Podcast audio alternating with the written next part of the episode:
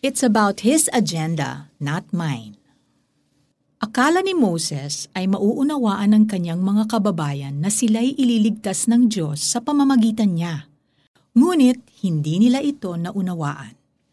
Mga Gawa, chapter 7, verse 25. Maling akala. Maraming nakakaranas nito. Even Moses, noong siya ay isang prinsipe pa ng Egypt. Akala ni Moses, dahil he was spared nung baby siya at hindi siya napasama sa daang-daang sanggol na itinapon sa Nile River, may special mission siya.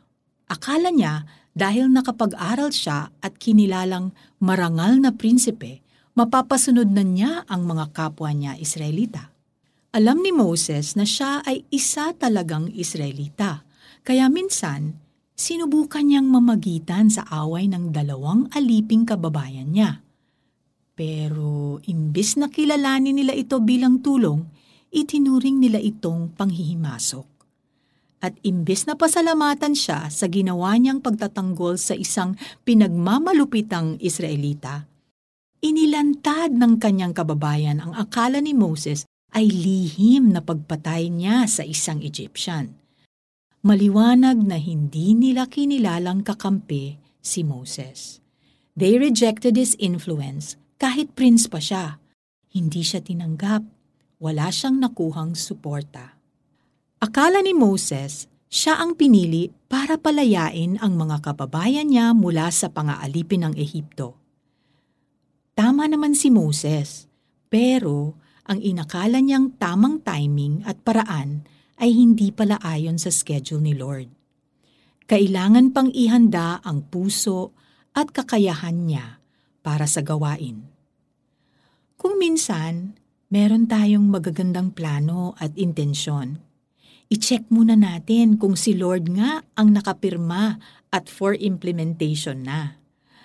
Kapag agenda lang natin ito at umaasa tayong magagawa natin sa sarili nating kakayahan at paraan, Apart from Christ, nawawalan siya ng kabuluhan. Apart from the Lord, kahit gaano pa ka-engrande ng planong yan, hindi yan magtatagumpay. Alam natin ang nangyari nung nagpasakop na si Moses sa timing at paraan ni Lord. Under Moses' leadership, napalaya ang mga Israelite pagkatapos ng 400 years of slavery. Finally, nasunod ang agenda ng Diyos. Manalangin tayo. Lord, i-reveal po ninyo ang aking mga maling akala. Nagpapasalamat ako at ang rejection na nararanasan ko ay redirection lamang. Liwanagin ninyo ang isip ko nang maunawaan ko ang bahagi ko sa inyong agenda. Tulungan ninyo akong ma-accomplish ito. Amen. Gumawa ng listahan ng lahat ng mga pinaplano o pinagkakaabalahan mo. Ipag-pray ang mga ito at humingi ng guidance kung alin-alin ang naka-align sa agenda ng Panginoon. Focus and act on what God has shown to you.